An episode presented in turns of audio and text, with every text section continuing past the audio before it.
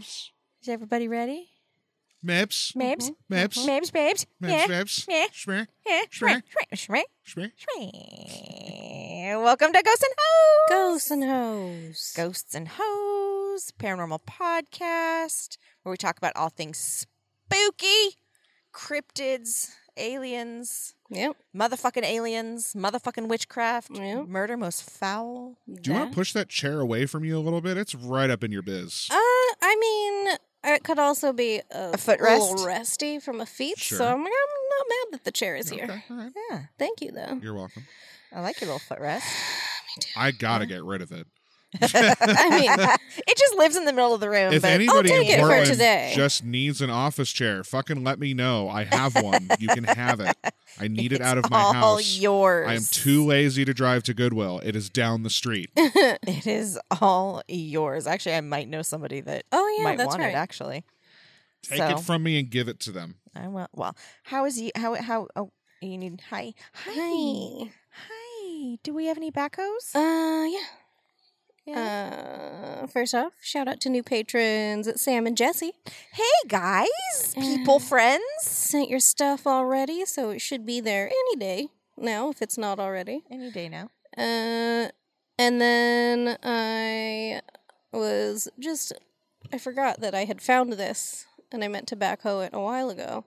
But as per totallyawesomehistory.com, Ralph of Cogsall described the green children of Woolpit as leek green, which is pretty fucking green. That's really green. Like, I don't know how I missed that researching the first time. Leek green. But then I found it and was going to backhoe it, and then I forgot until this week. Huh. But yeah, that is real fucking green. That's pretty fucking green, dude. So whatever was their situation, they were green. They were real green. Like... What's on your shirt? The Eagles. Oh, the Eagles. Okay. Yeah, I found it at the Goodwill. I'm like, give me that. That's a good one. I like the Eagles. I love the Eagles, dude. I was listening to them on the way here, actually. Oh, fair. Yeah. Nice. Mm-hmm. Well, it's not 1,000,000 degrees outside. It is not. It is warmer than last week, so I'm real happy about that. Well, if we don't have any more backhoes. I don't think so. I'm just going to jump into this shit. Mine's long. Yeah. So... Let's do it. Might as well just... Who goes first, though? You do. Well. You do. Well, then, good. Well, shit. Yeah. The fuck you got? So... an urban legend... Okay. By definition, is a story or piece of information that circulated as though true. And most urban legends come from something true, no matter how altered or embellished. There's always a sliver of... something that happened, which brings me to the Hook Man. And I'm sure you've all heard a version of that story where teens go to a lover's lane or an abandoned area to make out, and then they hear scratching, and they get scared and drive away, only to find a bloody hook on one of the car doors. I Know What You Did Last Summer was based on? Right. Yeah. So one of many. Urban legends. Right. Like the movie. Urban legends. This story is inspired loosely... I'm talking about the story of the Hook Man, and, very loosely, on an actual case from 1946. So, I was going to wait until after the Patreon came out to do this one, but now I am not. Well, the Patreon came out today. Well, then, good. I have good timing. So, there you go. So, today I have for y'all the Texarkana Moonlight Murders. Yeah. By the way, I've been freaking out for the past 2 days that I never put the Patreon up. And that you just forgot to tell me. No, I didn't. I mean, let me check now. I'm pretty sure that I put it up. Yeah, it's there. Okay. Oh, great. Yeah, this morning at 3:01 a.m. Okay, good. And it's a long one, kids, so buckle up. In 1946, the town of Texarkana, which straddles the state line between Texas and Arkansas, hence the name, was rocked by a series of brutal attacks over a 4-month period that left 5 people dead and 3 injured. What the media quickly dubbed the Texarkana Moonlight Murders were carried out by a killer the local papers called the Phantom Killer, and the small town went into a legit panic. It all started on February 22nd, 1946, when a date that was going pretty well ended real fucking badly. 25-year-old Jimmy Hollis and 19-year-old Mary Jeanne Larey had gone to see a movie and then went to go parking at the local Lover's Lane. But at around 11:55 p.m., their evening was interrupted by a man wearing a white sack over his head with the eye and mouth holes cut out. And if that sounds in any way fucking familiar, it should. And hence, go listen to our Patreon. Anywho, the man appeared at the driver's side window, and he shone a flashlight in. And Jimmy, thinking it was either a prank or a case of mistaken identity, told the dude he had the wrong person. To which the man responded, "I don't want to kill you, fella, so do what I say." Mm-mm. Both Hollis and Larey were ordered out of the driver's side door, and the man ordered Hollis to take off his goddamn britches. Ooh. He complied, and then the man hit him twice in the head with a pistol. Larey later told investigators that the noise was so loud she had initially thought Hollis had been shot when it was actually his skull fracturing. So, thinking that the man wanted to rob them, Larey showed him Hollis's wallet to prove that he had no money, after which she was then hit with a blunt object. She's not sure. It was probably the gun. Mm. The man then ordered her to stand up, and when she did, he told her to run. Oh, boy. So, initially, she tried to run towards a ditch, but then the man yelled at her to run in a different direction. So, she ran up the road. Mary Jeanne spotted an old car that was parked off the road and ran toward it, hoping that it was somebody, but it was empty. And then her attacker caught up to her, who asked her why she was running. Well, she responded, said that he told her to run. He then called her a liar, knocked her down to the ground, and sexually assaulted her with the barrel of his gun. Ugh. Then he just fucking left. That was it. After the assault, Mary Jeanne ran a half-mile and found a nearby house to get help. She had attempted to flag down a car that passed by, but they didn't stop. Mary Jeanne was able to find a house, and they called the police. Meanwhile, Jimmy had regained consciousness, and he flagged down a car for help. The driver didn't pick him up, but did drive to a nearby funeral home and called the police. Within 30 minutes, Bowie County Sheriff W.H. Bill Presley and three other officers arrived at the scene of the attack. There was no sign of the assailant, but they found Hollis's pants 100 yards away from where his car was parked. Mary Jeanne was hospitalized overnight for a minor head wound, but Jimmy was hospitalized for several days to recover from multiple skull fractures. The couple, however, gave conflicting reports to law enforcement as to what their attacker looked like. Now, mind you, he was wearing that bag on his head. Mary Jeanne thought that... Where am I? Words. I lost my place. Where is it, Mary Jeanne? There we go. Said that she could see under the mask and that it was an African-American man. Jimmy said that the man was absolutely white, around 30 years old, but he couldn't see his features because bag and flashlight. Both Larey and Hollis agreed that the assailant was around 6 feet tall. Law enforcement repeatedly challenged Mary Jean's account and believed that she and Hollis both knew the identity of their attacker and were for some reason covering for him. Now, and I think that was mainly because shit like that didn't happen there. Mm-hmm. So y'all had to have pissed somebody off, or you have to know who did this to you, or you have an enemy, and they just didn't. So Mary Jeanne Larey and Jimmy Hollis were very lucky in that they survived the attack, but the next victims would not be. The second attack came about a month after Hollis and Larey were assaulted. Again, the victims were a couple of sweethearts out for a night on a local Lover's Lane. But this time, the Phantom Killer didn't leave anyone alive. Richard L. Griffin, 29, and his girlfriend of 6 weeks, Polly Ann Moore, age 17.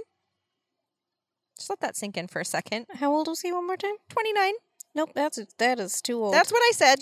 It's 1946. Was it 1946? Yeah, but is that okay? It's still real bad. Yeah. She was how old again? 16? 17. Polly Ann Moore. Oh, she was 17? 12-year difference. 29 and 17. 1946. No, anyway. I don't like it. Well, they were found dead in Griffin's 1941 Oldsmobile sedan on Sunday, March 24th. 1946. They were found between 8:30 and 9 a.m. by a passing motorist. The witness at first thought that the couple were both just sleeping, but Richard was found between the front seats on his knees with his head resting on his crossed hands and his pockets were turned inside out. Oh, that's weird. Polly Ann was found sprawled out, face down in the back seat. There is evidence to suggest that she was killed on a blanket outside and then placed there. Sounds like both of them were. Griffin had been shot twice while still in the car, and both had been shot once in the back of the head. Both were fully clothed, and the blood-soaked patch of dirt near the car suggests that she had been killed outside. Yeah. Congealed blood was found covering the running board of the car, and it flowed through the bottom of the car door. Yeah. A .32 cartridge shell was also found outside the car. There are no reports that indicate that either Griffin or Moore were examined at all by a pathologist. And local rumors had it that a sexual assault had also occurred, like with Mary Jeanne Larey, but modern reports refute the claim. So, in response to the murders, police launched a citywide investigation along with the Texas and Arkansas City Police, the Department of Public Safety, Miller and Cass County Sheriff's Departments, and the FBI. Like, they were not fucking around. No. So, by March 27th, local police had interviewed 50 to 60 witnesses, including patrons and employees of Club Dallas, which was a bar near the crime scene. By March 30th, the police had posted a $500 reward in an effort to gain any new information on the Griffin and Moore case that would lead to the arrest and conviction of the person or persons responsible. However, the reward got them nothing but 100 false leads. Oh, yay. Yeah. So the town of Texarkana was not okay. This was not a place where shit like this happened, and the town went into a full-fledged hysteria. The local towns all instituted a curfew, and many citizens who used to not lock their door were buying supplies to secure their doors, windows, and the local stores totally sold out of guns and ammo. Yeah? Yeah. So the Phantom Killer would strike again on April 14th, 1946. 15-year-old Betty Jo Booker was playing her alto sax like a fucking badass in her regular weekly gig with her band, The Rhythmaires, at amazing. The VFW Club. At around 1:30 a.m., this is a 15-year-old, mind you. At 1:30 a.m., which was now Sunday morning, April 14th, Betty Jo's friend, 17-year-old Paul Martin, picked her up from the club, and that was the last time that they were seen alive. Paul's body was found at around 6:30 a.m. that morning by Mr. and Mrs. G.H. Weaver and their son. Yes. Paul was found lying on his left side by the northern edge on North Park Road. Blood was found further down on the other side of the road by the fence. He had been shot 4 times, once through the nose and through the left fourth rib from behind, in his right hand, and then through the back of the neck. It sounds like he ran and then was running while being shot and then fell. A search party was put together to find Miss Betty Jo, and her body was indeed found around 11:30 a.m., almost 2 miles from where Paul's body was found. And she was found behind a tree by members of the Boyd family, along with her friend, Ted Shoppy, who had joined the search party. Her body was lying on her back, fully clothed, with her right hand in the pocket of her button jacket, and she had been shot twice, once through the chest and once in the face. Betty Jo Booker, there's a photo of her. She is 15, and she looks like she is 45. Oh. Like, not in a bad way. It's just teenagers in, like, the 40s and 50s, for whatever reason. They looked like twice their age. Twice. At least. It's wild. So, the weapon used was the same as in the first double murder, a .32 pistol, automatic Colt pistol. Paul's 1946 Ford Club Coupe was found 3 miles from where Betty Jo's body had been found and 1.55 miles away from his body. And it was parked outside Spring Lake Park with the keys still in it. So it sounds like that's where they had gone to make out. Mm-hmm. They were both clearly pulled from the car. And then I don't know if it was like with the first one where he made them run or what have you. The authorities weren't sure who was shot first. Not that it really mattered. Sheriff Presley and Texas Ranger Captain Manuel Lone Wolf Gonzalez said that examinations of the bodies indicated that they had both put up a hell of a fight.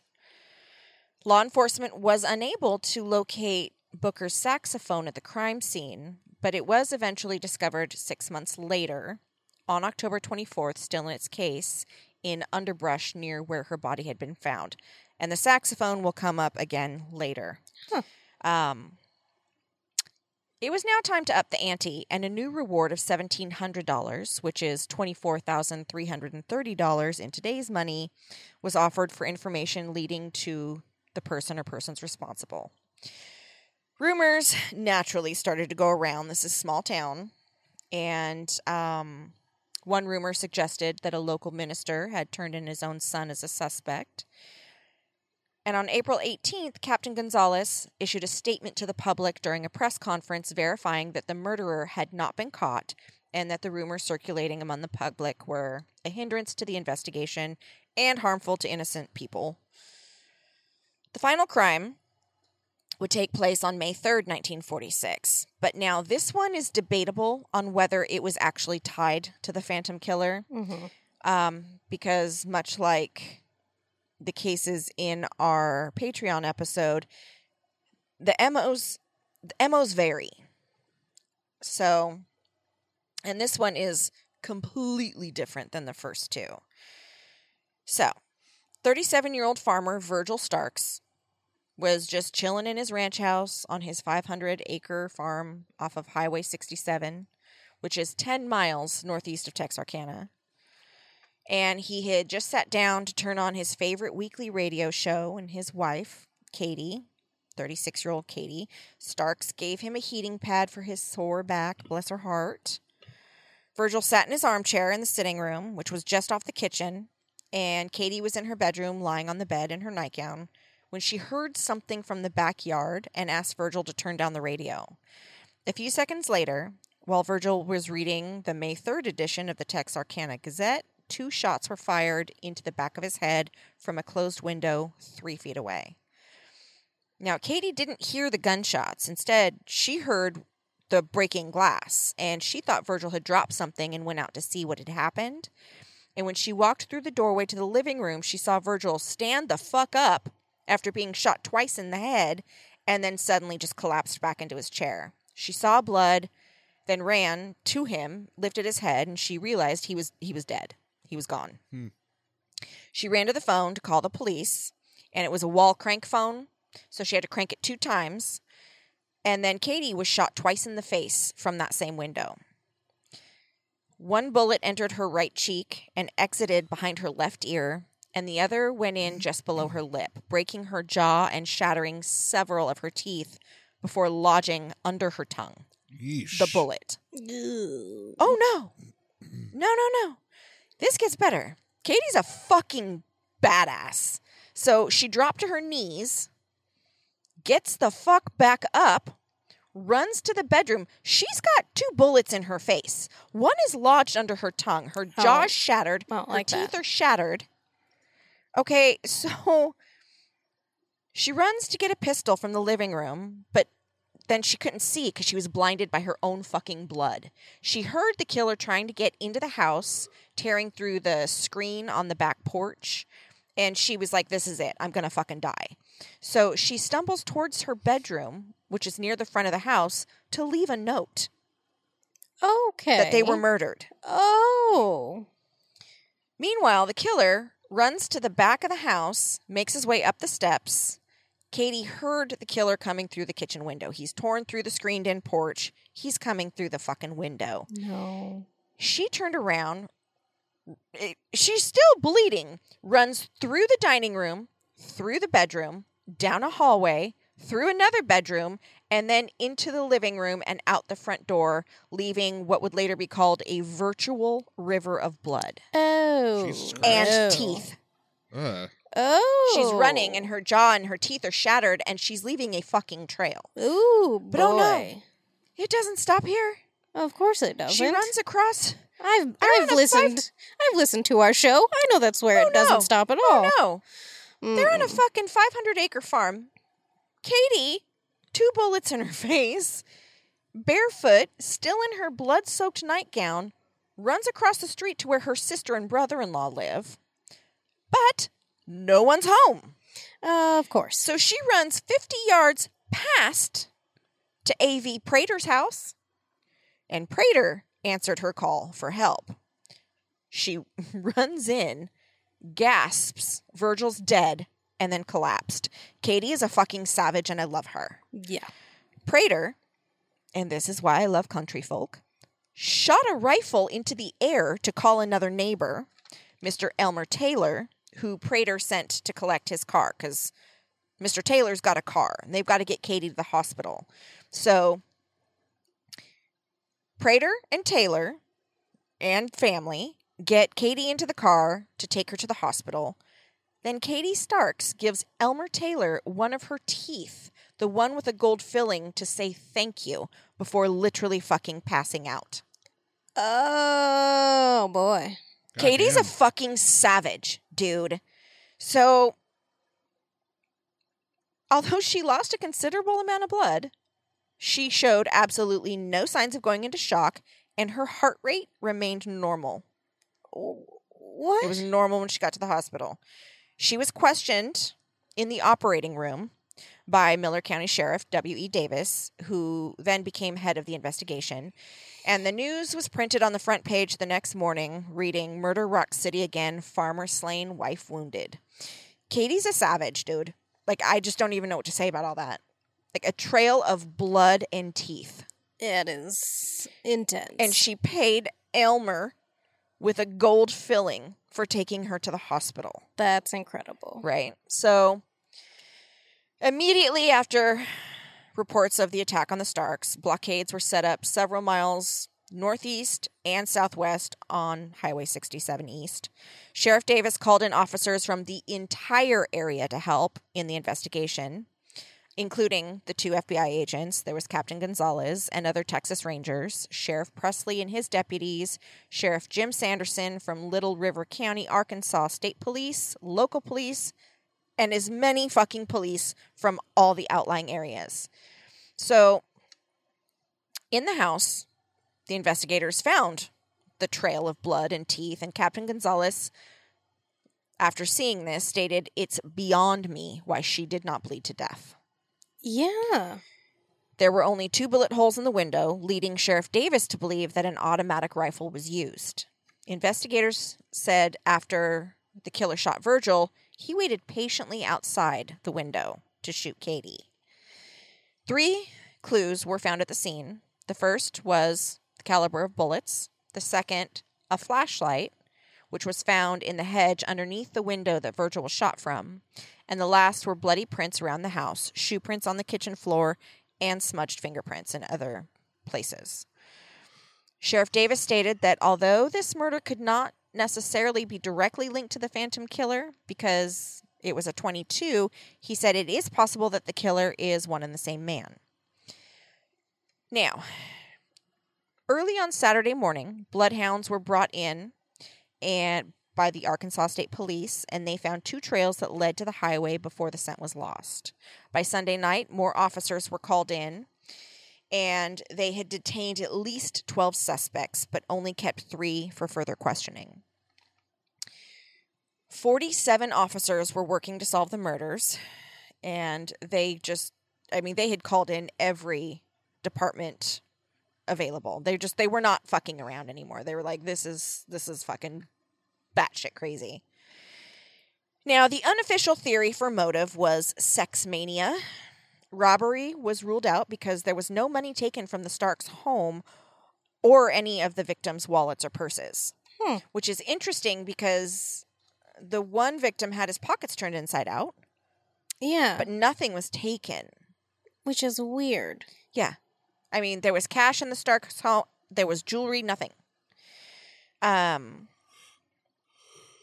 So the title of the front page of the Texarkana Gazette on Sunday, May 5th, read, "Sex Maniac Hunted in Murders." Now, the flashlight found at the Stark home was sent to the FBI for analysis, and on May 9th, 1946, the results came back with 0 fucking fingerprints. By this point, the people of Texarkana were legit losing their shit. Curfews, businesses, restaurants, theaters, nightclubs lost so many customers. There was a 20% drop in sales. Liquor stores actually stopped selling alcohol because they didn't want to, like, end up encouraging someone that a little one nip too many. And by dusk, the city became a virtual ghost town. Captain Gonzalez helped, unfortunately, fuel the hysteria when he announced that citizens should oil up their guns and see if they're loaded. Put them out of the reach of children. Do not use them unless it's necessary, but if you believe it is, do not hesitate. Yikes. When asked by the Texarkana Gazette what advice he could give to the townspeople, he said, "I'd tell them to check the locks and bolts on their doors and get a double-barrel shotgun to take care of any intruder who tried to get in." Well, this also led to the police getting way more calls than they could handle. Yeah, that's gonna not end well. Right. The stations were... For a million reasons. Yeah. They were swamped with calls about prowlers, but most of them were like cats or raccoons in a garbage can or a cow. There was actually a phone call from a cow. They saw this face staring in their window. A phone call from a cow? Yes. Please, that is incredible. Yes, there was a phone call. That cow was fucking terrified. It was like, Jesus, I saw a man with a gun in my pasture. I need somebody out here now. I'm like, excuse me, is this a cow that I'm speaking to? Yes. Okay, well, I'm on my way, and we're fucking going on the road. Yeah. Bessie. Yeah. Get some fucking money. Yeah. Yeah, I know someone called because they saw a face peering in their window. It turns out some cows got out. That's amazing. This is a new... buddy comedy that I'm gonna write for Netflix. There you go.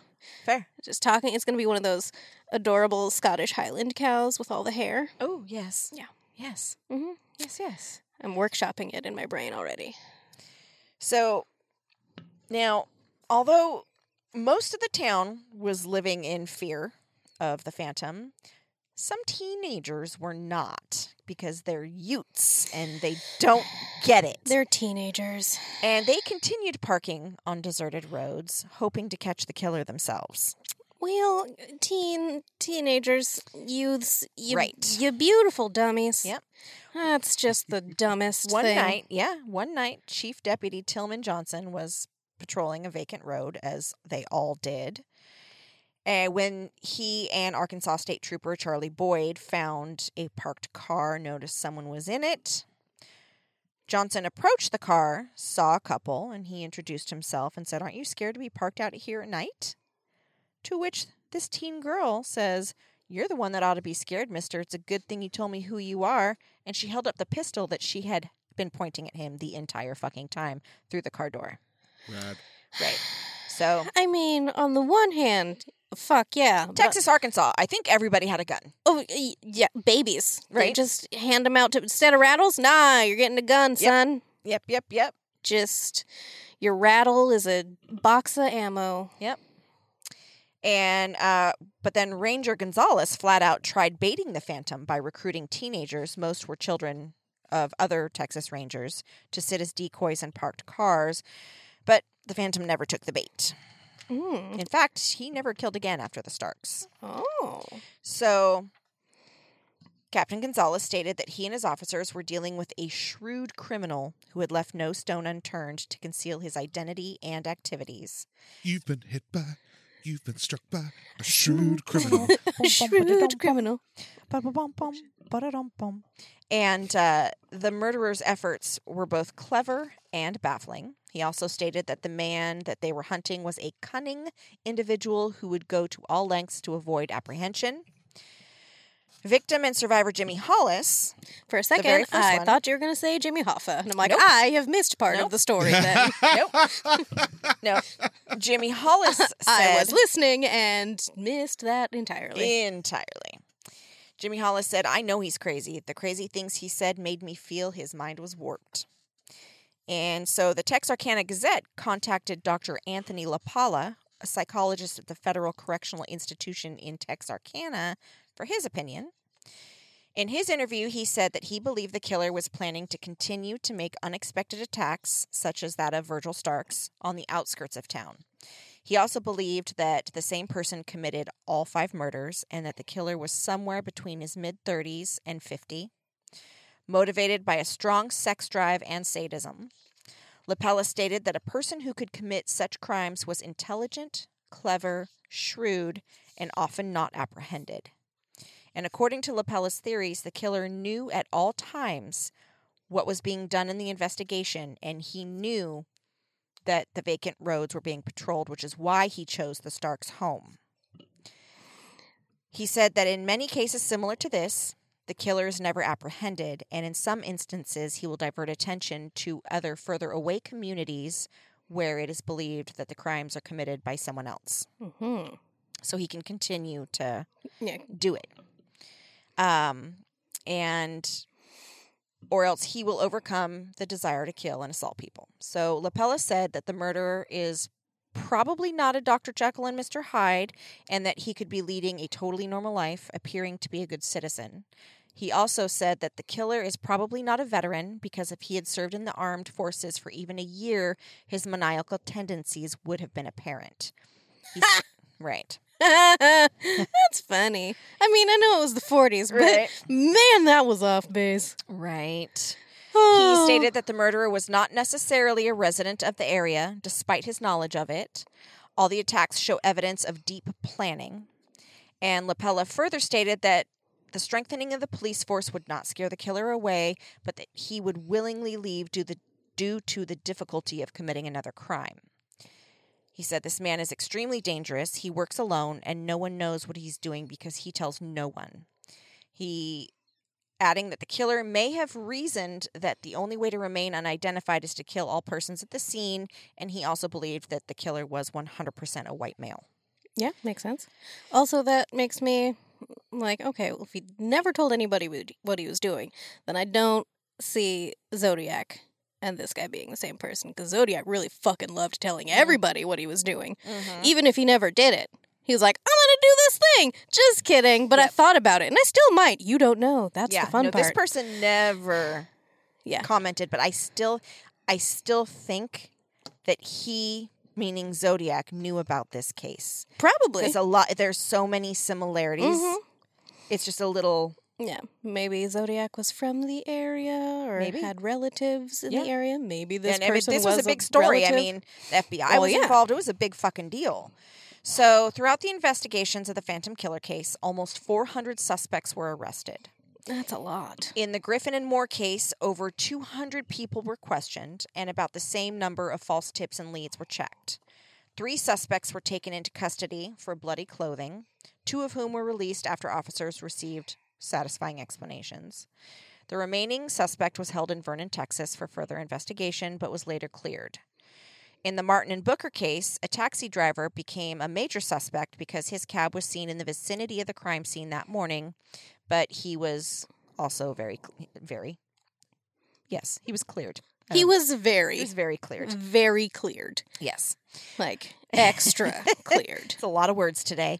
Friends, acquaintances, and several suspects were questioned in 3 rooms of the Bowie County building by officers who worked in 24-hour relays because there were so many suspects. 24-hour relays of questioning. That's a lot. Suspects were brought in from within a 100-mile radius, both male, female, black, white. A promising lead came in on Saturday, April 27th. Now, mind you, this was before the saxophone was found. And a man was arrested in Corpus Christi, Texas, for trying to sell a saxophone to a music store. So, the previous Thursday, before April 27th, a 30-year-old-ish looking man walked into a music store without an instrument and asked the salesperson if the store wanted to buy a Bundy alto sax. The girl, which is very specific. Very. I used to have one of those. Yeah. Did you? Uh-huh. Yeah. Bundy is one of the largest manufacturers of saxophones. Okay. It's kind of like it's like getting a squire. Right. Well, the girl told him that she would need to ask the manager, and the man got real antsy and said, "What do you have to talk to him about, Ford? You work here, don't you?" And the girl later said that the man seemed very nervous. While the manager did come in, the man bolted. The store contacted the police. They thought it was super sketch. The man was arrested 2 days later at a waterfront hotel after buying a .45 caliber revolver from a pawn shop. And on Tuesday, April 30th, the salesgirl identified him as the same man who had tried to sell the saxophone. Now, no saxophone was ever found in his possession, but the police found a bag of bloody clothing in his hotel room. I don't like that. The man claimed that the blood was from a cut that he had received on his head during a bar fight. And after several days of grilling, Captain Gonzalez stated, "Everything the man tells us is being checked and double-checked, and everything he has told us thus far has been found to be true. He has answered all of our questions without hesitancy, and we are making every effort to find out if he is telling the truth or covering up information. We are convinced that thus far the man has told the truth, and if all of his stories are found to be true beyond a shadow of a doubt, we can no longer hold him as a suspect." Gonzalez also said, "Our duty is not only to apprehend violators of the law, but also to protect innocent persons. When we make an arrest in this case and charges are filed, there must be no mistake. We must get the right man or no man at all." On Friday, May 3rd, the Gazette reported Gonzalez's announcement that the man has been completely eliminated and he couldn't have anything to do with the murder cases. So, following the attack on the Starks, the killer literally faded into the shadows and never killed again. At least there. Eventually, life in Texarkana went back to a semblance of normality.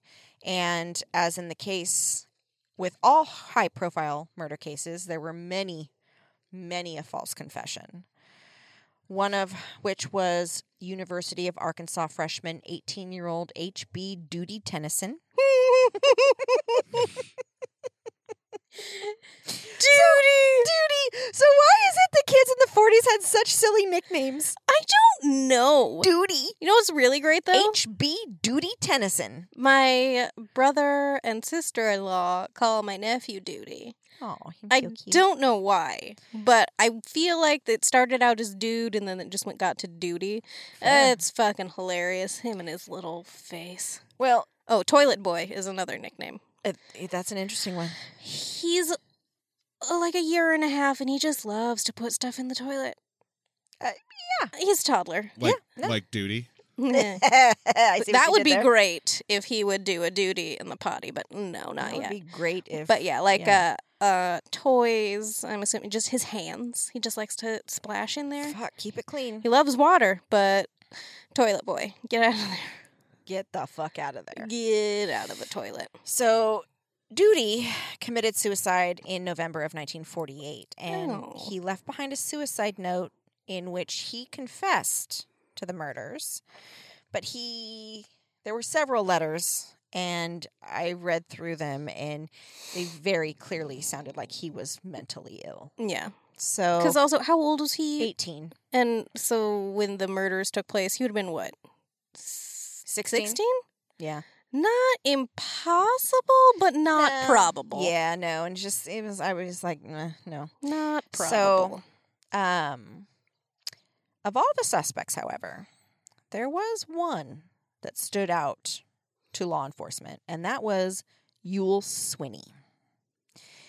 He came to the police's attention after an Arkansas trooper who was looking at car theft reports in the area realized that on the night of each attack, a car had been reported stolen and a previously stolen car had been found.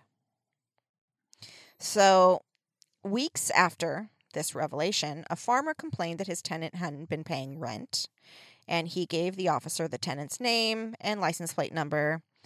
The tenant was 29-year-old Youell Swinney, and a run of his plates showed that the car he was driving had been stolen on the weekend of the Griffin Moore murders. When police arrested Youell Lee Swinney, he asked them a rather strange... Strange? Oui. Oh, you got a strange question? He has a very strange question.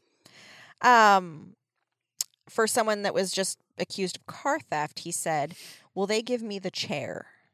Oh. Well, the police thought this was really odd as well. That is odd. Well, Ewell's 21-year-old wife, Peggy, had been arrested a few weeks earlier. Fucking Peggy. In a different area, also for car theft, and she told the authorities some pretty incriminating stories about her hubby. Yo. Peggy said that he was the Phantom Killer and described the murder of Betty Jo Booker and Paul Martin in great detail. The police were also able to independently verify some details of Peggy's confession, such as locating a victim's possessions in a location she said Youell had dumped it. They found it. And there was a shirt with a laundry mark that was potentially linked to Virgil Starks. It was found in Swinney's possession, but they weren't really certain on that one. They couldn't solidify that. Peggy's confession was the most critical part of the case. Following her confession, however, Peggy made conflicting statements and choking on words, changed her story. With no physical evidence against him and with Peggy claiming her lawful right to refuse to testify against her husband, Swinney was never prosecuted for the murders. Oh. In 1947, however, he was sentenced to life imprisonment for repeated auto theft. Huh. You don't get life for auto theft, do you? No. That's not... Usually, no, you don't. Right. That doesn't sound interesting. Accurate. Right? Well, he was released in 1978. Now, whether or not Youell Swinney was Texarkana's Phantom Killer is debatable, but there was never another attack following his arrest. So, there's that. Youell Swinney died in 1994, and no hard evidence has ever been found to, without a doubt, prove whether or not he was the killer. According to Texas Monthly, however, local journalist James Presley's book, The Phantom Killer, it's a really long title, The Phantom Killer, Unlocking the Mystery of the Texarkana Serial Murders, The Story of a Town in Terror. Okay. Why? So many people. Why? Just make succinct. The Phantom Killer. I would buy that. Right? I'm like, oh, interesting. Right. Tell me more. But that title, it's like... It's not a title. It's pretty much just a summary of the entire... Right. I don't need that. So those are different things. In his book, he presented a pretty compelling case for Swinney's guilt. He said, I dare say, every lawman who worked this case never quit mulling the story over and over in hopes of turning up the hard evidence that could have convicted Swinney of the murders. Now... He also said in his book that several several investigators. Okay. In the Swinney case later said that the habitual offender sentence was indeed and in fact a plea bargain. Even though the case files did not necessarily say so, Swinney was concerned about being sentenced to death for the murders. So... The theory is that he agreed not to contest the habitual offender charge and, in fact, pled guilty, even though habitual offender cases required a jury trial. That could have been why he actually got life. But I don't know necessarily. This is Texas. Why would they give him that kind of plea deal? Yeah, and when did he get that sentence?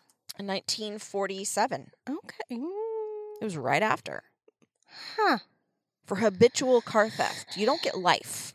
Unless you did in 1947. Unless you did. In 1947, right? Texas, it's possible. But the theory here is that it was actually a plea deal. But I would think in a case such as big as this, they would have screamed from the highest mountain that they got their man. Oh, yeah. So why offer this dude a fucking plea deal like that? Anyway, Ewell's fingerprints, however, did not match any of the latent prints that were found at the Booker Martin crime scene. So, who knows? This case was a white whale for many of the officers involved, especially Texas Ranger Captain Manuel Lone Wolf Gonzalez. In 1946, while hunting the Phantom, he swore to stay in Texarkana until the killer was apprehended, but after the last murder, he left 3 months after. Yeah. Gonzalez believed the attack on Hollis and Larey was not committed by the Phantom. He also believed that someone else murdered Virgil Starks. So he's kind of thinking that there's three different people. Gonzalez retired from the Rangers in 1951 and moved to Hollywood to become a technical consultant for radio, television, and movies, most notably the long-running 1950s radio show, Tales of the Texas Rangers. And Louis Swampy Graves. Oh, come on! Come on! Swampy Graves! Yeah. That's my new name. Yeah. Changing it tomorrow. Swampy and Doodie. Doodie Swamps. Yep. Doodie Swamps. Doodie Swamps. Or Swampy Dudes, which is not as good. No, right? Doodie Swamps. I like that. Yep. It sounds like a British rapper, right? Oh, I don't know. That's not good. I didn't say it was good. I just said that's what it sounded like. It's just like Doodie Swamps. Doodie Swamps. Like there's the group Rizzle Kicks. Doodie Swamps opening for them 2022. Yeah. Rizzle Kicks is actually a real thing. But Doodie Swamps is hilarious, and I want that to be a rap group. Doodie Swamps. Yeah. Good. Well, Louis Swampy Graves, a Texarkana Gazette reporter in 1946, described Gonzalez as a handsome man with a lot of personalities. He was well built and wore a whipcord suit and a battle jacket with bright buttons. A battle jacket? He was very clean looking with an olive complexion and wore pearl-handled pistols, one on each hip. Well, he sounds fancy as hell. He looked like a typical Texas Ranger. He would have been perfect in the Old West. He fit the description going around in those years about the number of Texas Rangers needed to quell a riot, one Texas Ranger. So, Lone Wolf Gonzalez sounds like a fucking badass. He does. Right. So, on Monday, July 9th, 1956, a worker tearing down the Spring Lake Park School found men's clothing with dark red stains in the attic under a table. The school was located near the scene where Martin's car was found. The clothing was sent to the state laboratory in Austin to determine if the stains were human blood. They were, in fact, red paint.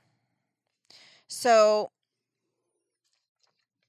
but here's, officers received a written report claiming that the stains were blood, but it failed to give a blood type. Now, officers were concerned and made a phone call to the Bureau of Investigation of the State Department of Public Safety and were told that, oh, no, sorry. A mistake was made. The letter should have said that they were not blood. The word not somehow got left out. Oh. They were red paint. So the rumors were, of course, that the blood-stained clothing was hidden by the Phantom, which is a rumor that still stands today.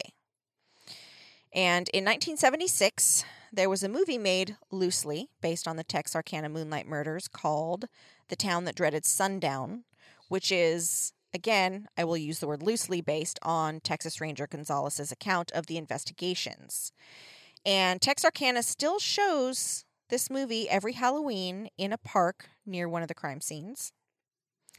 And in February of 2020, the FBI released their 1,100-page archive of documents on the murders, which includes reports, news clipping, correspondence among, to, and from law enforcement, including FBI Director J. Edgar Hoover, photographs of evidence, fingerprints, and handprints, maps, diagrams, compilations of leads, and the list of suspects dating from 1946 to 1949. And this case has never been solved. And that is the story of the Texarkana Moonlight Murders. Very nice. Yeah. So my sources are grunge.com, Cody Copeland, Thought Catalog, Chrissy Stockton, Texarkana Gazette, Carl Richter, Texas Monthly, Prudence McIntosh, and every fucking wiki imaginable. Very nice. Words. Yeah? Words. I need to look him up. There were a few in there. There's a lot of them. There's a lot of words. Swampy Graves. Swampy, swoopy Graves. Yeah, so there you go. That's it. And I just, I don't obviously necessarily think that they were the same person. And like I said, I mean, possible, but not probable. Yeah.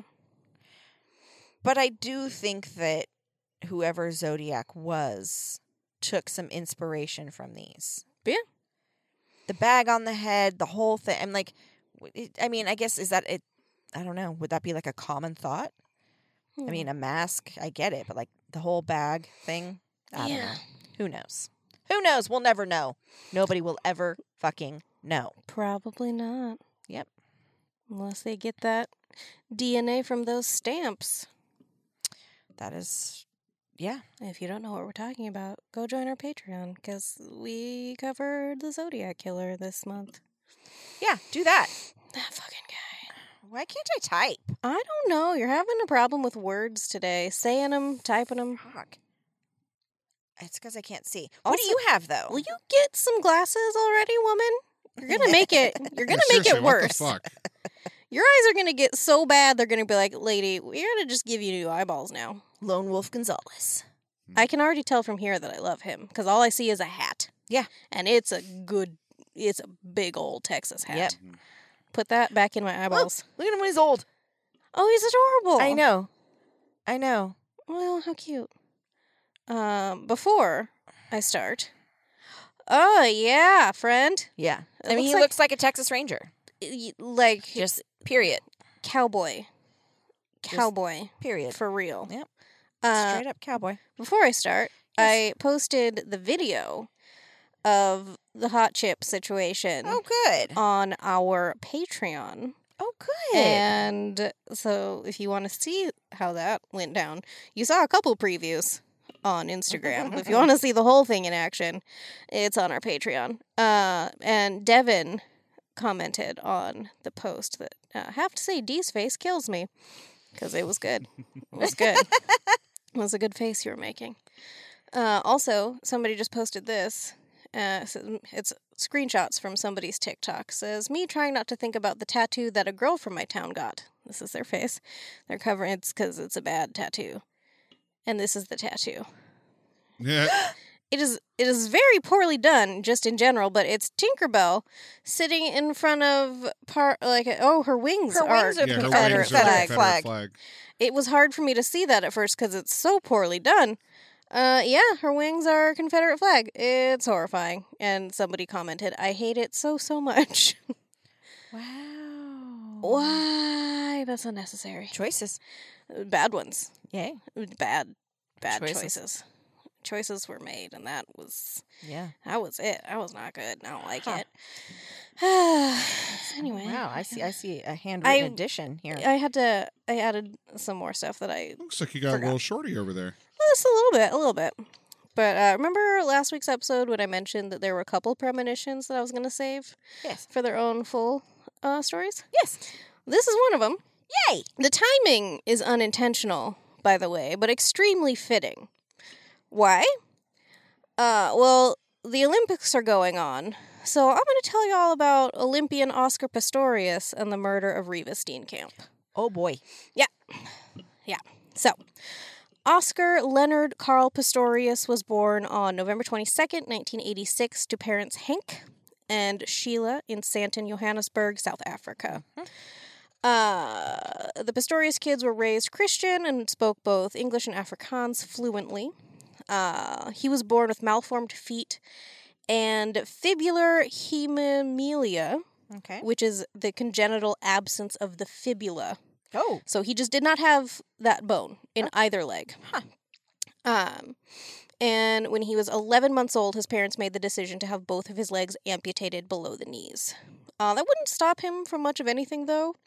He received his first pair of prosthetics when he was about 17 months old, saying in his autobiography that he and his siblings, Carl and Amy, had one rule from their parents. My brother, my sister, and I were brought up with one iron rule. No one was allowed to say, I can't. Yeah. Yeah. Fair. Yeah. Yeah, it's good parenting. When he was 6 years old, his parents divorced, and when he was 15, his mom died after becoming suddenly ill. Oh, no. She had initially been diagnosed and treated for hepatitis, but the diagnosis turned out to be wrong. Oh. Sheila was still feeling sick about a week later and had her friend Jillian Silcock take her to the hospital. And she would go on to say she'd had a brain hemorrhage at that point, but she didn't go. She didn't let go and go be with her dad in heaven until the boys got there. When her boys walked in, they were able to see her and say goodbye, and she waited because after a short period of time, 15 minutes or so, she went after her sons arrived. Oh. And that's what Jillian said in an interview with ENCA.com. Oscar would later cite his mom as his biggest inspiration and would get a tattoo of her birthday and the day she died in Roman numerals on the inside of his arm. Throughout his early life, Pistorius was involved in a ton of different sports and played on a few of his school's teams. He wrestled, water skied, biked, hiked, played water polo and tennis, trained regularly at a local gym, and eventually joined the Pretoria Boys High School rugby team. So he was, like, fucking active. Yeah. Athlete. Definitely, like, from day one. In 2003, the 16-year-old Pistorius sustained a severe knee injury during a game of rugby, and his doctors recommended that he start running as a part of his rehabilitation. Mm-hmm. He began training with coach Ampie Louw. Yes. Wow. It's L-O-U-W. Low? I don't know. You sure? I'm sorry. I was going to look it up, and then I didn't. That's on me. But after a couple of failed attempts at getting special running prosthetics, he was connected with American Paralympic sprinter and prosthetist Brian Fraser, who was able to get him fitted for fiberglass blades, which eventually earned him the nickname Blade Runner. In January of 2004, he broke the Paralympic 100-meter dash record, and that June he hit a world record for the 200-meter sprint. He competed in the Paralympics and also in track events against able-bodied competitors, often beating them to the finish line.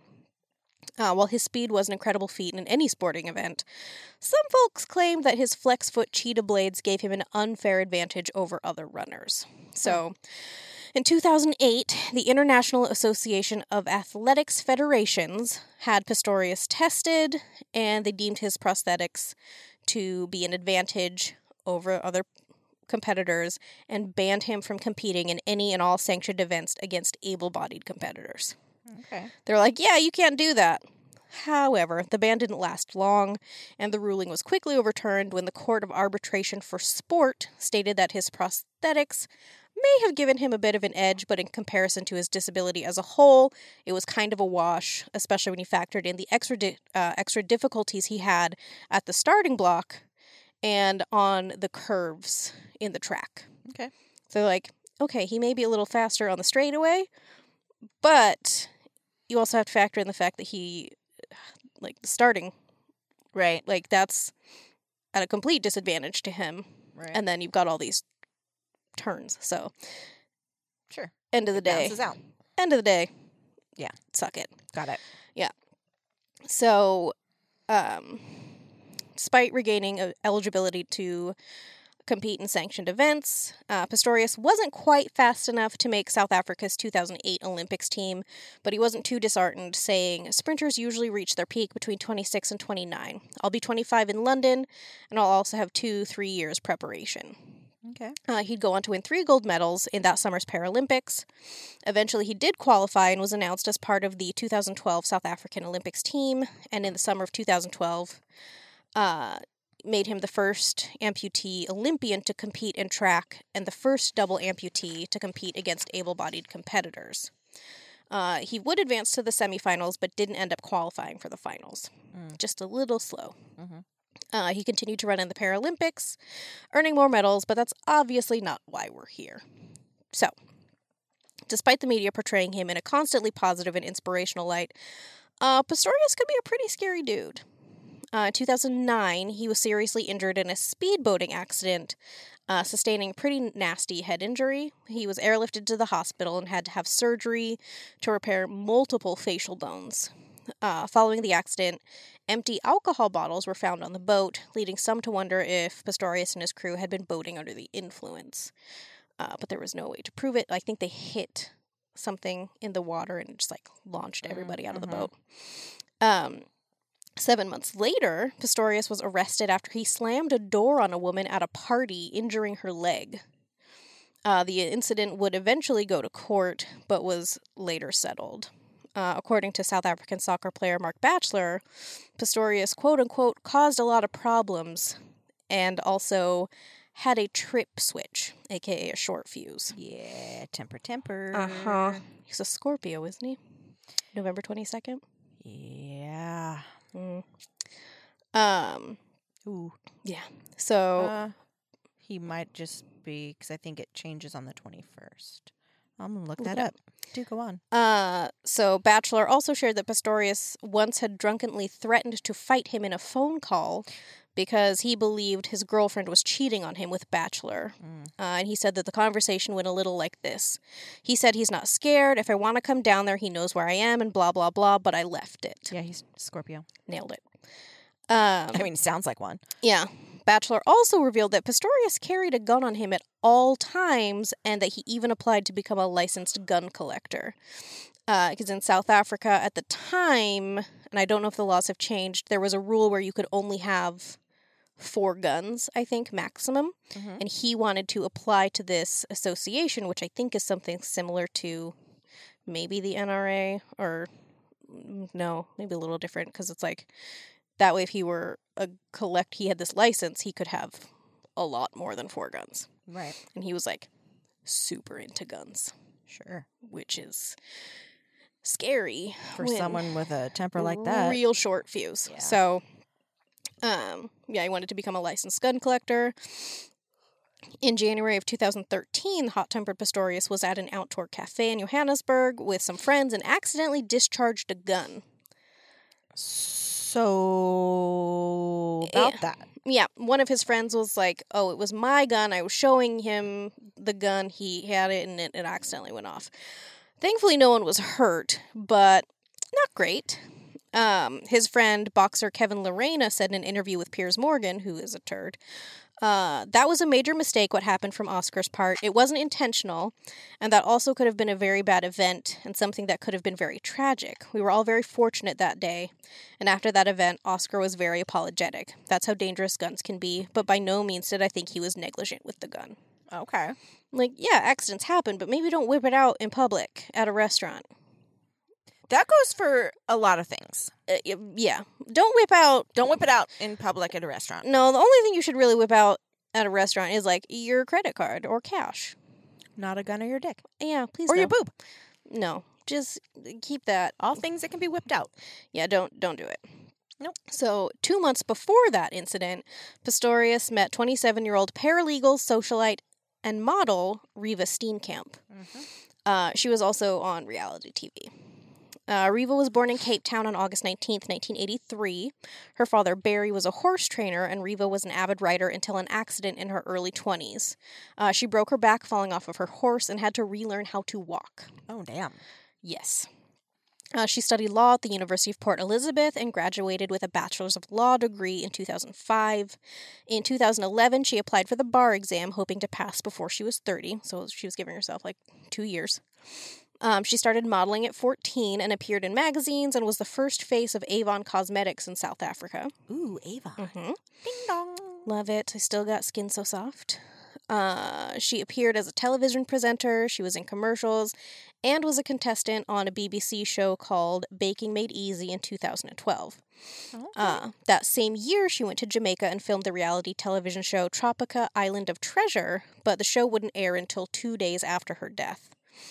At the time, there was a bit of public outcry from those who believed it was insensitive of the network to air the show so soon after her death, but her parents loved it.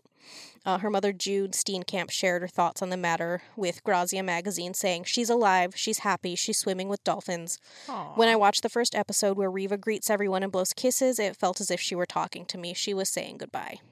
Aww. Yeah. Reeva and Oscar's relationship looked perfect on the outside, but behind closed doors, nothing was idyllic as it seemed. In messages obtained from her phone, Reeva told him that she, and this is her text message, felt attacked by the person she deserved protection from, and that she was scared of you sometimes and how you snap at me and how you will react to me. Beautiful couple. Yeah. In an interview with Pistorius' ex-girlfriend Samantha Taylor, she shared that she was terrified of him during their 18-month relationship. She went on to say that during their relationship, Pistorius bit her, pinched her, was incredibly jealous, abusive, and he berated her, in addition to mentally abusing her on the regular. One time she said that he made her stand on the stairs while he yelled at her. Like, he just screamed abuse at her while he forced her to stand in one place on the stairs. She said that Oscar used to lock me in his house and then go out. I had no food. I couldn't get out. It was dangerous. He often went out saying he'll be just an hour or so and ended up out all day or night. I wouldn't hear from him all night and his phone would be off. He would say he's going out for an hour and the next day, 3 a.m, he would drive home. Oh, Jesus. Yeah. Like, he would just lock her in the house with nothing and disappear. Wow. Yeah.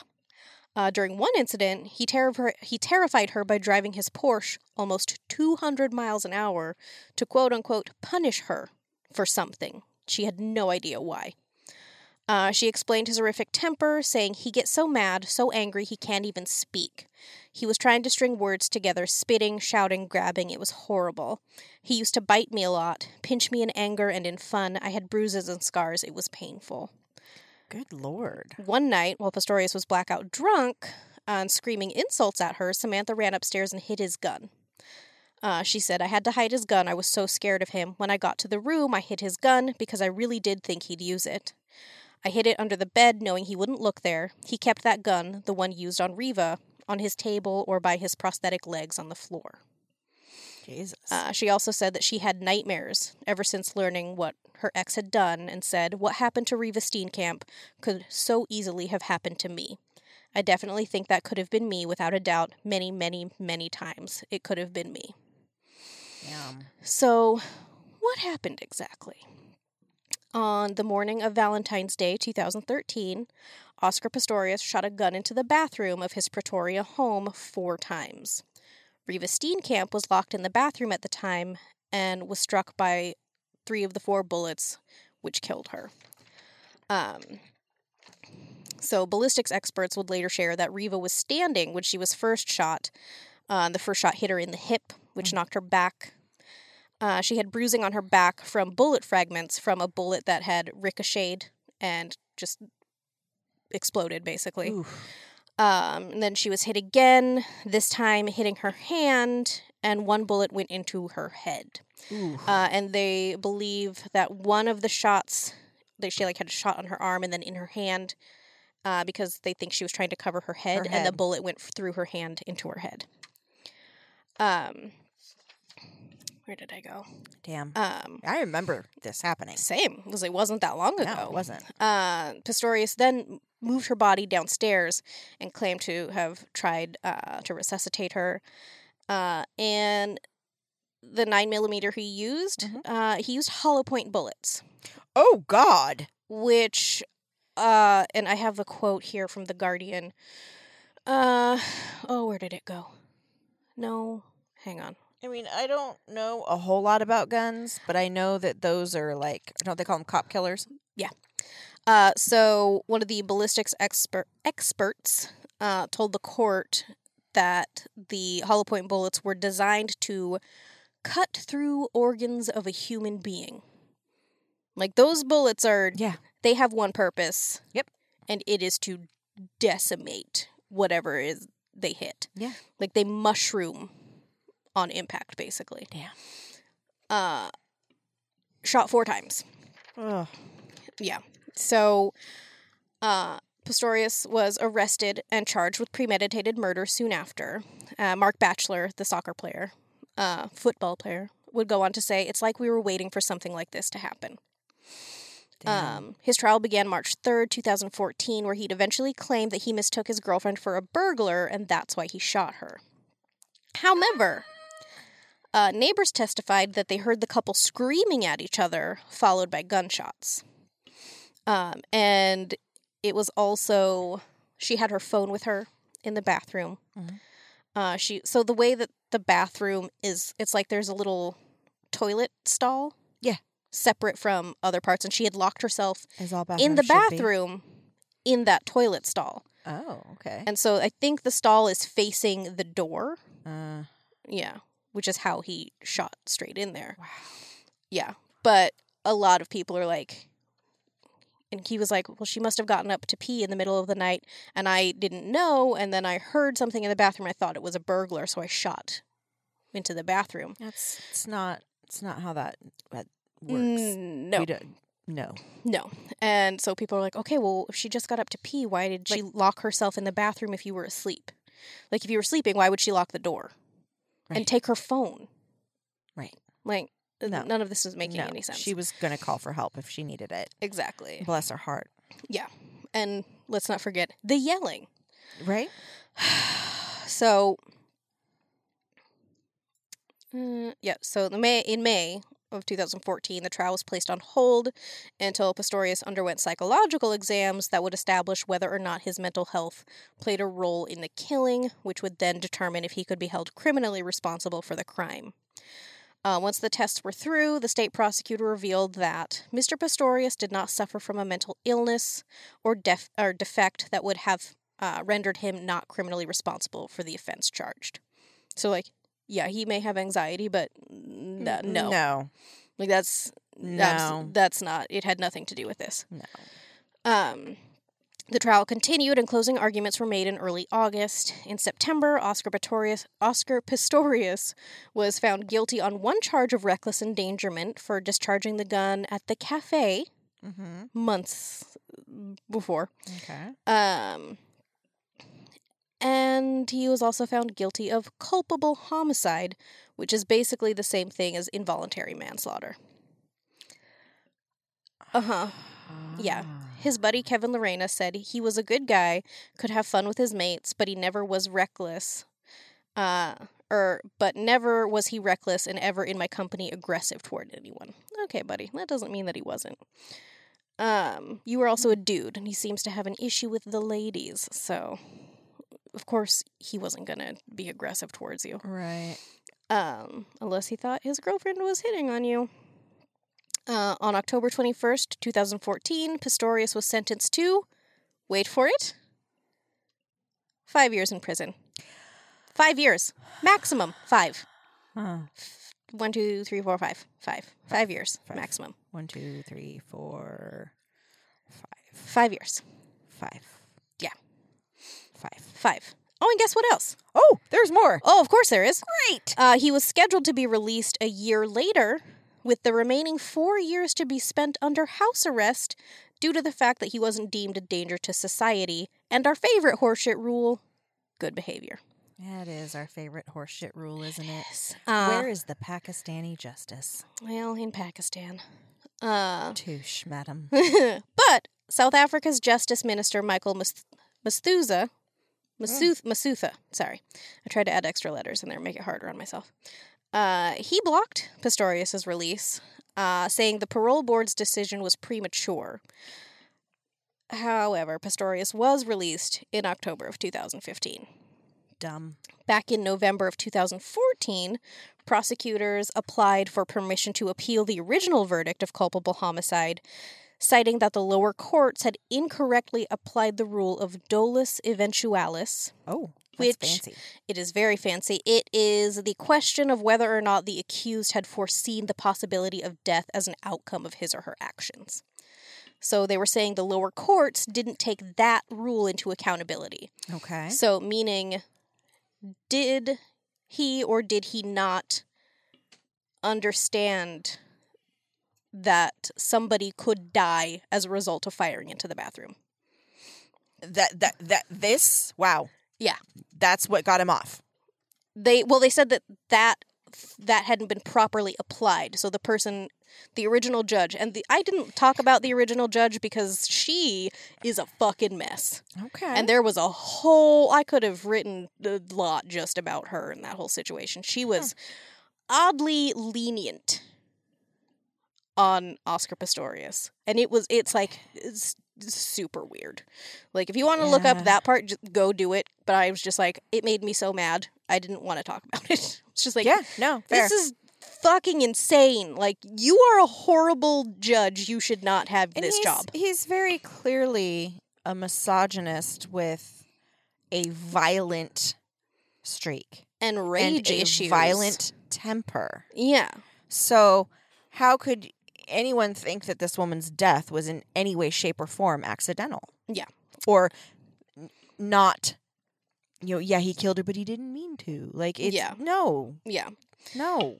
No! Yeah. So they also said, the prosecutors, and I believe there were 5 of them, and this was in 2014, they also said the sentencing was shockingly light, inappropriate, and would not have been imposed by any reasonable court. Yeah. Which... yeah. Fuck. Yeah, huh? Right? But I also love how they just kind of threw that into the judge's face. They're like, you are insane. Ma'am. You're absolutely bad at this job. Ma'am. Your Honor. No, just ma'am. You suck it. Your Honor. Big old donkey balls. I beg the court that the judge doth suck donkey balls. She doth suck donkey balls. Gavel! Gavel! Ma'am! Ma'am! So... the appeal was finally heard on November 3rd, 2015, ending with the decision to overturn the culpable homicide ruling and instead charge Pistorius with the first degree murder of Reeva Steenkamp. Okay. Judge Leach, who presided over the appeal, stated, although he may have been anxious, it is inconceivable that a rational person could have believed he was entitled to fire at this person with a heavy caliber firearm without taking even that most elementary precaution of firing a warning shot, which the accused said he elected not to fire as he thought the ricochet might harm him. So yeah, he was clearly fucking aware that shooting his gun could hurt somebody, but he was mostly concerned that he could hurt himself. He did not give a shit about who was on the other side of the door, and I am 99.99% certain he knew it was Reeva. I'm 100% fucking certain he knew. So, in July of 2016, he was sentenced to 6 years in prison. Oh, good. But, and the original judge tried to uphold that, being like, you can appeal all you want, but I'm not changing the 6-year sentence. Which is, again... willfully hateful. But in November of 2017, the South African Supreme Court of Appeal increased his sentence to 13 years and 5 months. Okay. Better, but still not sure good enough. No. Now, about that premonition I mentioned. About that. As that's the whole reason we're here. So... when Reeva Steenkamp was 14 years old, she told her parents she had a premonition that she was going to die. She even painted a picture of it. Her mother described the painting in an interview, saying, Reeva painted these pictures when she was 14. They've been in the house for a long time now, but we never really realized what they were about. Here is a man standing in a field next to a tree, and he is holding a gun. And then on the other side is what could be Reeva wearing angel wings, and here is the ladder going up to heaven. And we never really understood the painting, but it almost seems like a premonition. And it is. If you look at it, it's a premonition of what happened to her. And she's petrified. She's afraid. She's showing horror, and she's afraid. She's terrified. Her hands are over her mouth, and she's terrified. If you look at it now, it's clear as anything that this is a premonition. Damn. According to her mother, Reeva loved the beach, so her ashes were spread over the water at Nelson Mandela Bay. Oscar Pistorius currently resides in the Atteridgeville Correctional Center and will be eligible for parole in 2023. Oh, that's soon. Real soon. And that is the story of Olympian Oscar Pistorius and the murder of Reeva Steenkamp. Damn. Yeah, I remember that. I remember when that happened, too. I was like, what the fuck is happening? Right? Yeah. And there were a lot of comedians did bits about it. There was something on Family Guy about it. Yeah. Which I'm like... that was a big deal. It was a huge deal. It was a big deal. Yeah, no. So bizarre how little time he got for that. Yeah. I mean, who said she got up to pee? He did. Right. So if he knew she went to get up and go pee... yeah. In the bathroom, where the fucking toilet is, how can he turn around and say that he thought there was an intruder in his bathroom where the toilet is, where his girlfriend literally just got up to go pee? Yeah. That doesn't make any good goddamn sense, and he's contradicting himself. Yeah, and there was another article, and I'm not even a fucking lawyer. And I can't remember which, it's not, I can't remember which article it was, but it was one of the officers that arrived on the scene first. When he got the call, he was like, I wasn't surprised to find out that Oscar had killed someone. I wasn't surprised at all. He was actually the officer that arrested him at the cafe for accidentally discharging that gun. Mm-hmm. And he was like, when I got there, I was like, do you remember me? And he said, yes. And yeah, I was like, holy shit. So everybody really was just waiting for something like that to happen. Nobody was surprised. Says a lot about him, except to the judge. Oh my God. Like, right? Just, it was a nightmare. Like, and what again, the fucking fuck? That's why I didn't talk about her, because she was just like, ma'am, madam, what? I truly don't understand your reasoning here. Right. Because someone is dead. Whether she was in the bathroom to pee, probably not, or was hiding during a fight because she was terrified that he was going to kill her. She's dead. Jesus Christ. And I don't feel like there was too much doubt in there. Be like, she's fucking beautiful. She was. I mean, and he's extraordinarily good looking. Like, they were fucking beautiful, beautiful couple. Mm-hmm. And he is a monster. Yeah. In a real pretty package. Yeah, happens. It was very, very sad. It happens. Very, very sad that happened. Yeah. Yeah, and she would talk about how he scared her and... Yeah. Yep. It's just, fuck, dude. Yeah. That's a fucked up one. Yeah. It's a really fucked up one. I just, I wish, that she had left. But, that is so... It's easy to say but when you're with someone like that, because they're so manipulative and how dangerous they are. Yeah. And so the things that she very clearly had to endure and put up with is just fucking horrifying. Yeah. And she was studying to take the bar. Mm-hmm. She wanted to be a lawyer to help people. Yeah. And he's a fucking turd. Well, and I think a lot of people think too that you can spot an abusive man, or you can spot an abused woman, or she's too smart. Why would she stay? But it's exactly that. It's just there. You never know what goes on behind closed doors. Yeah, exactly. You never know. I mean, the nicest guy could be an absolute fucking abuser. Yeah, he could be an absolute monster behind closed doors. You just don't know. Yeah, that's a huge thing. Everywhere, but like all of the, and specifically thinking of like in comedy, so many abusive dude comedians that just get away with it because they're like, well, my friend isn't like that. My friend would never do that. You've got a line of people telling you that they are, and they have, and they do, and they will continue because you're giving them this space. Yeah. Well, it's like, you're sleeping with the enemy, literally. Yeah.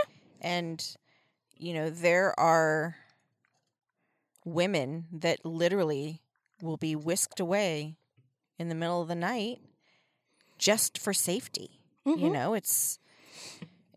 I know that there are groups like that exist where women will literally come and take you out in the middle of the night, and pack a bag or not.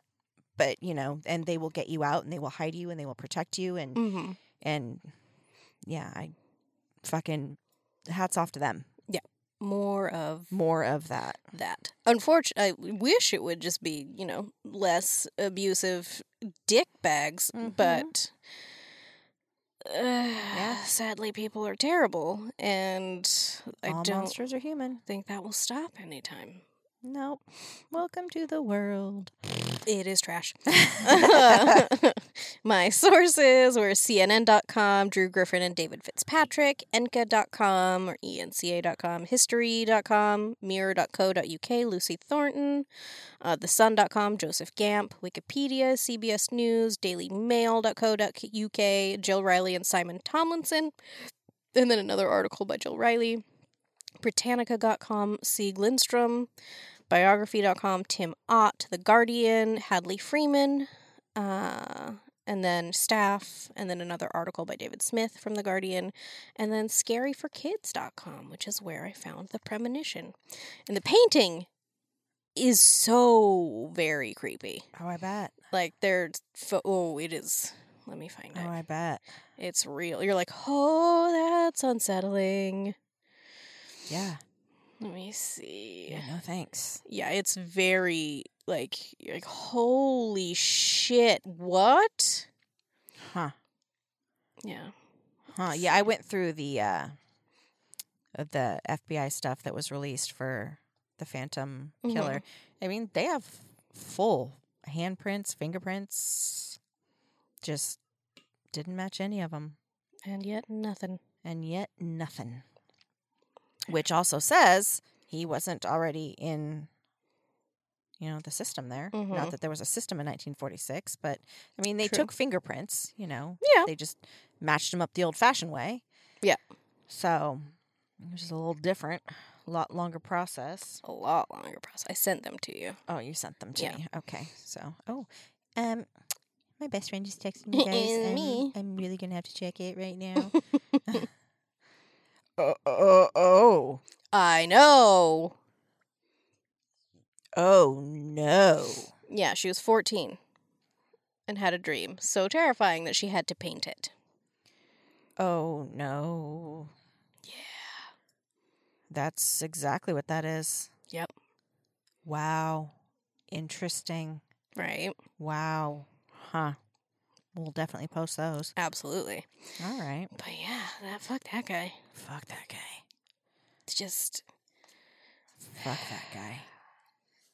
And so. It's so... Like, it's upsetting for literally many reasons. But one of them is like, God, you could have been such an inspiration to so many kids that had their own disabilities. And then you're like, just kidding.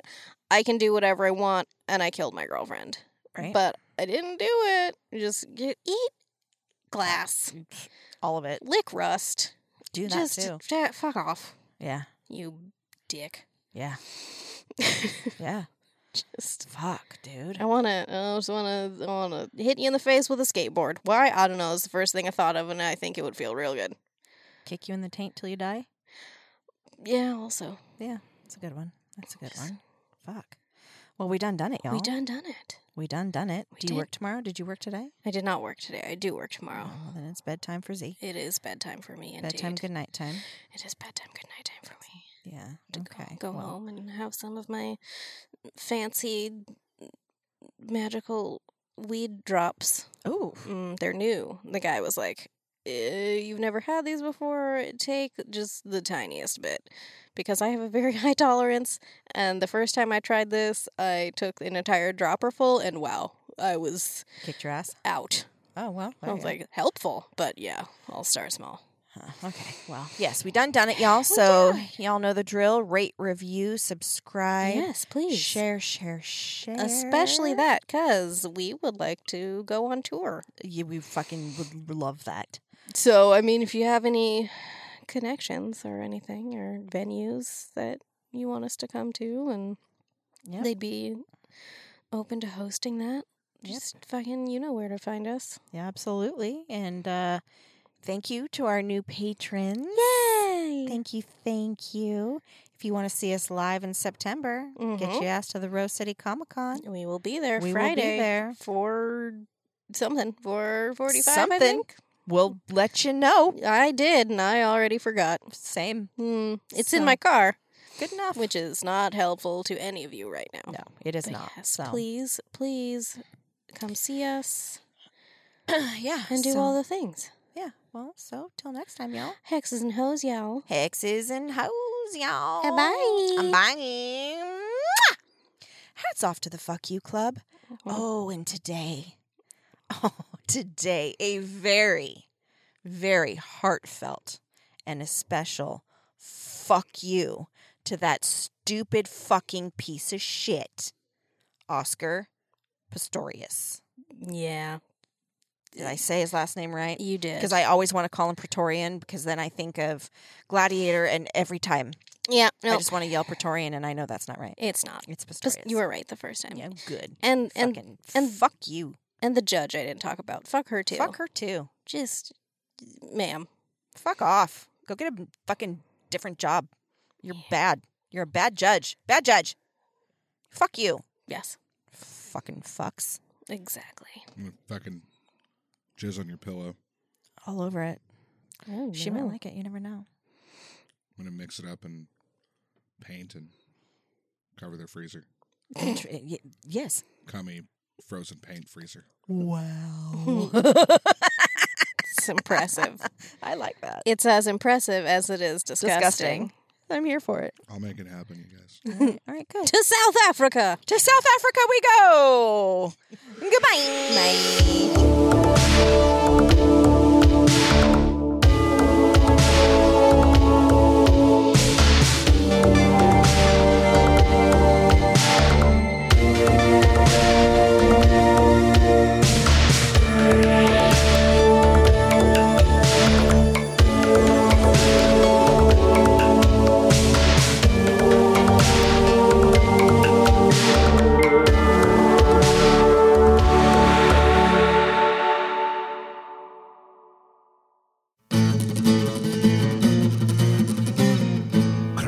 Studios.